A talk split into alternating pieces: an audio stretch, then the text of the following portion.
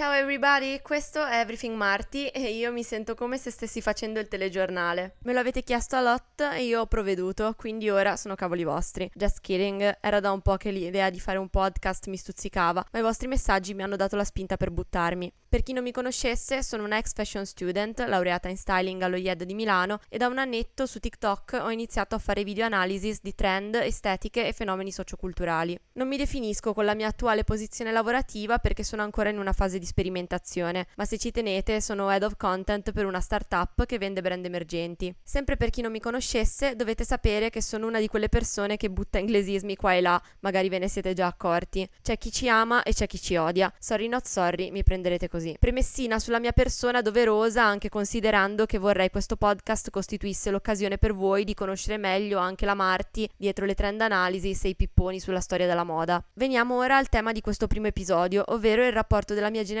con il sesso, da un punto di vista socioculturale e passando per la moda, of course. Questo è uno di quei casi in cui il contenuto del podcast è anche quello della newsletter del giorno, integrato qui dalla intro e dai vostri contributi che a proposito vi ringrazio molto per aver condiviso. Per chi si stesse chiedendo chi, cosa e dove, circa una settimana fa sulla chat di Substack ho chiesto agli iscritti alla newsletter di condividere loro esperienze, opinioni e riflessioni, spoilerando il tema di questo primo episodio. Dunque, se volete restare aggiornati e partecipare alla conversazione, iscrivervi alla newsletter e seguire il profilo di Everything Marty su Instagram è un must. Ora ho davvero finito con le premesse, let's get into it.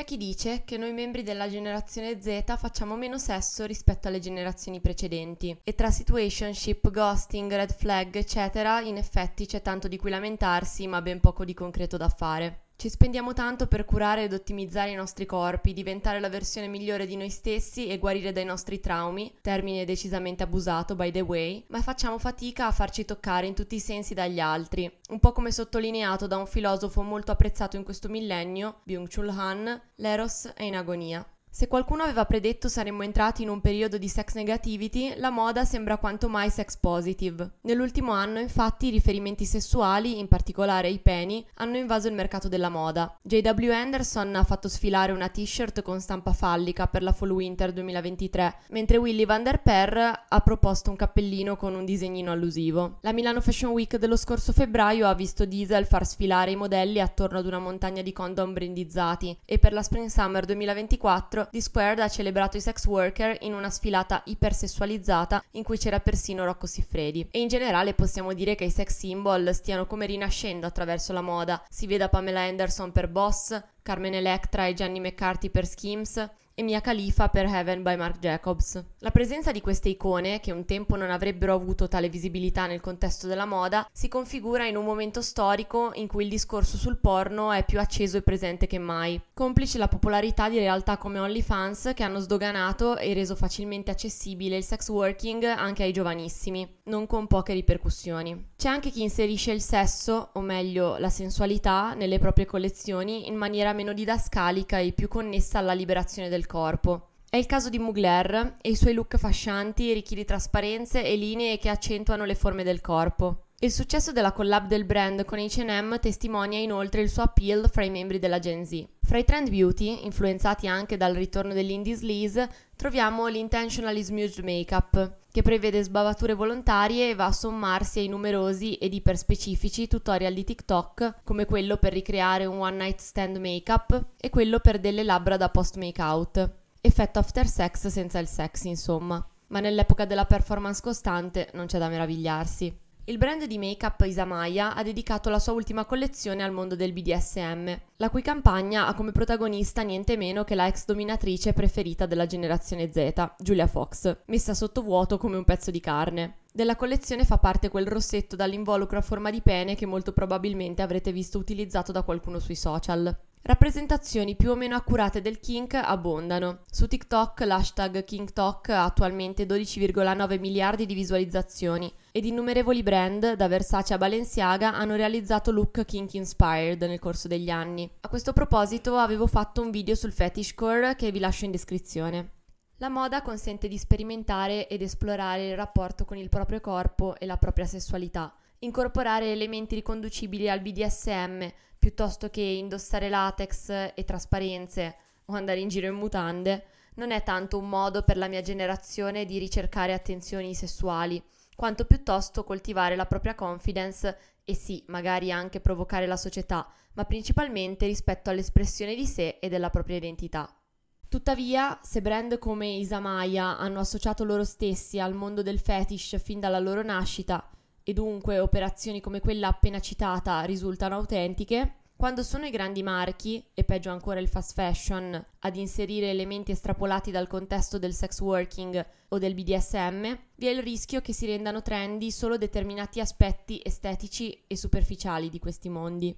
In seguito alla diffusione della sex positivity intorno alla metà degli anni 10, anche le fantasie sessuali iniziarono ad avere maggiore visibilità non solo i riferimenti a pratiche kink, in particolare al BDSM, hanno iniziato a comparire nella moda e nella cultura pop, ma la stessa comunità fisica crebbe. In contemporanea con questa ondata di sex positivity si è verificata anche una tendenza da parte dei millennial e più ancora dai membri della Gen Z ad esplorare lo spettro delle identità sessuali. Tuttavia i media tendono a non soffermarsi su questi aspetti quanto piuttosto a limitarsi a narrazioni superficiali e stereotipate che alimentano prodotti come 50 sfumature di grigio. Il film ha portato il discorso sul BDSM al mainstream, ma lo ha fatto sulla base di una narrazione piena di errori che ha ricevuto non poche critiche. Similmente è accaduto con la prima stagione di Bonding. Il problema con le rappresentazioni parziali ed edulcolorate, che mancano di quella profondità necessaria per comprendere un fenomeno,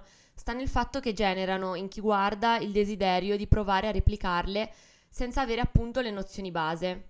Si è arrivati così all'aumento di infortuni da errato utilizzo di sex toys e messa in atto di pratiche BDSM, nonché alla crescente popolarità del rough sex anche fra i giovanissimi. A questo proposito c'è un lato oscuro di TikTok che abbonda di contenuti che inneggiano a questo tipo di approccio alla sessualità, fra capelli tirati e mani sul collo, comportamenti che non rispecchiano la comunità da cui derivano in quanto vedono mancanza di rispetto, consenso e talvolta sicurezza. Vi ricordate il vanilla shaming di cui si parlava qualche tempo fa? Il termine vanilla va ad indicare quello che consideriamo sesso normale.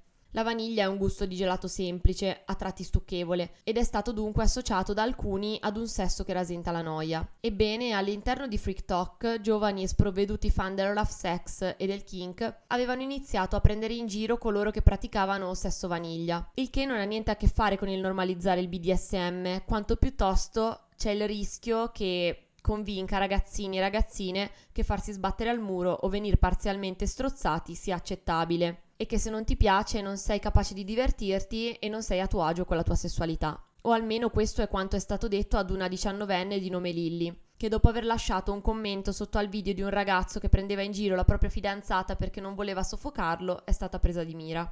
La mancanza della giusta informazione in tutti gli ambiti è pericolosa perché alimenta una paura per ciò che non si conosce e per il diverso, che non fa altro che sfociare in ghettizzazioni, situazioni pericolose e comportamenti abusivi o tossici. C'è solo un'ultima cosa da dire su questo ed è tanto scontata quanto ancora una chimera. Adeguata educazione sessuale nelle scuole. Altrove, su Celibacy Talk, troviamo persone che inneggiano all'astinenza sessuale e ai suoi benefici, affiancati da tradwife e stay-at-home girlfriends, donne che promuovono i benefici di uno stile di vita tradizionale in cui la liberazione sociale e sessuale, guadagnata nel corso di lunghi decenni, viene messa in discussione. Nel caso delle mogli tradizionali, il femminismo sarebbe la causa di molti dei problemi del mondo contemporaneo. Mi limito a dire discutibile. Non ci sono solo ragioni spirituali o di aderenza a qualche forma di dottrina religiosa dietro questo celibato volontario, almeno non sempre. Tra le motivazioni più gettonate che portano a questa scelta vengono infatti elencati la possibilità di concentrarsi maggiormente su se stessi e il sollievo di non venire toccati non solo dal corpo di un'altra persona,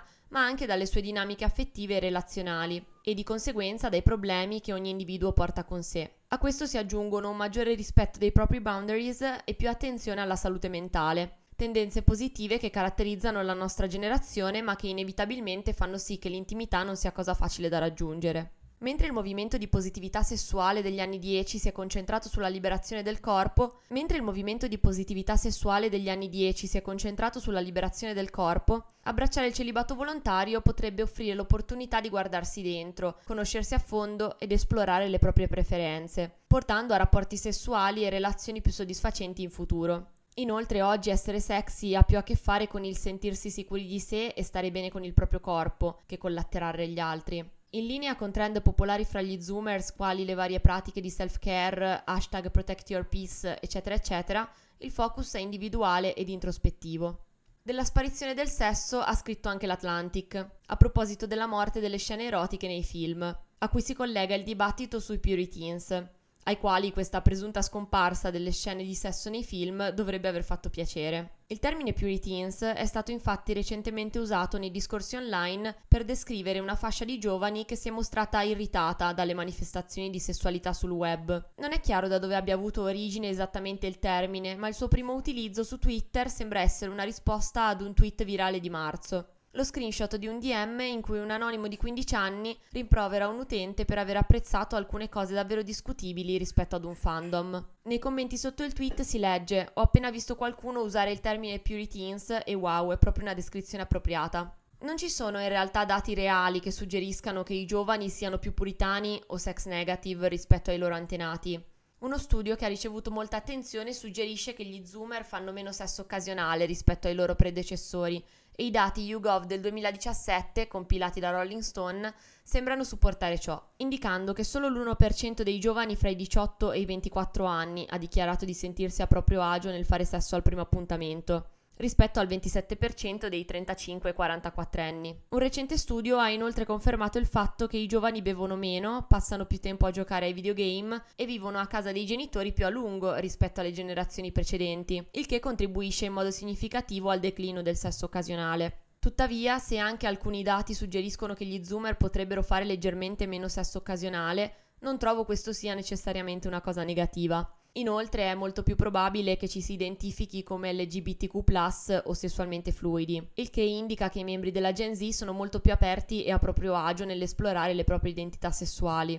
Gli adolescenti e i giovani in generale trascorrono circa 9 ore al giorno guardando gli schermi e online, dove incontrano tonnellate di sesso. C'è il porno, ovviamente, che circa l'87% degli adolescenti ha visto almeno una volta. Ma ci sono anche fanfiction sessualmente esplicite, video educativi, meme e così via. Ci sono serie tv come Euphoria e Sex Education, su cui non mi soffermo solo perché saranno oggetto di un episodio futuro reportage sul movimento MeToo e dibattiti infiniti su kink e BDSM su Twitter, Reddit e TikTok, di cui abbiamo già parlato. Infine ci sono i video di persone che si vantano dei loro guadagni da OnlyFans che vanno regolarmente virali. Dunque, se c'è qualcosa da dire sull'emergere di punti di vista puritani online, ciò deriva dal fatto che gli zoomer hanno probabilmente una maggiore ed innata comprensione del consenso e dei pericoli dello sfruttamento sessuale rispetto a qualsiasi altra generazione, e sono quindi più empatici rispetto al linguaggio e i temi sessualizzati che si infiltrano in spazi in cui potrebbe non essere appropriato. Grazie alla proliferazione di racconti e testimonianze sui social di vittime di grooming, molestie, eccetera, probabilmente si sono diffuse alcune idee un po' estreme che possono essere percepite come pro ad un approccio sex negative, anche se in realtà mirano a creare un linguaggio che sia più appropriato e curare gli spazi online in modo che siano più sicuri per chi li frequenta. Accadono ancora tuttavia numerosi fatti estremamente gravi con protagoniste persone giovanissime, in real life ma anche connessi alla sfera online, che mi fanno purtroppo pensare pensare che questa lettura non sia calzante se non per una fetta molto ristretta della generazione Z. Avrete sicuramente capito a cosa mi riferisco. Tuttavia non intendo parlarne anche perché in fatti come quello di Palermo la violenza,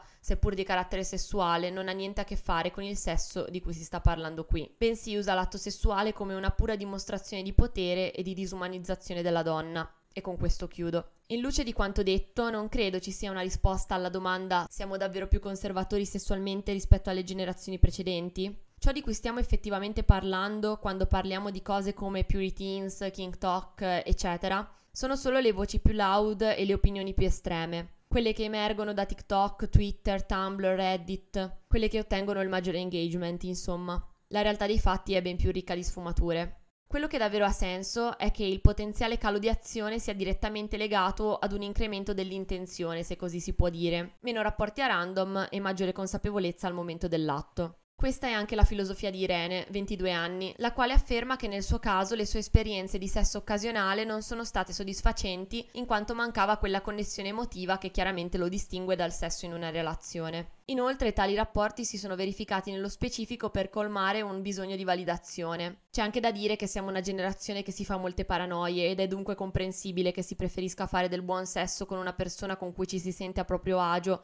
piuttosto che farlo tanto per fare. Anche Greta, 23 anni, ha notato un rifiuto diffuso per la hookup culture. Non tutti, ma sicuramente una grande fetta dei miei coetanei cercano esperienze più significative e ponderano meglio quando e con chi fare sesso. L'esperienza dell'isolamento, l'incertezza del presente ed una maggiore conoscenza di sé e del proprio corpo sono sicuramente fra i fattori che hanno portato a dare maggiore priorità alla self-care e al benessere emotivo rispetto al buttarsi in rapporti casuali, scrive. Rispetto alla moda, invece, Greta aggiunge che apprezza maggiormente quando la sessualità viene trattata in maniera meno didascalica e più spontanea, mediante trasparenze e cut-out, ad esempio.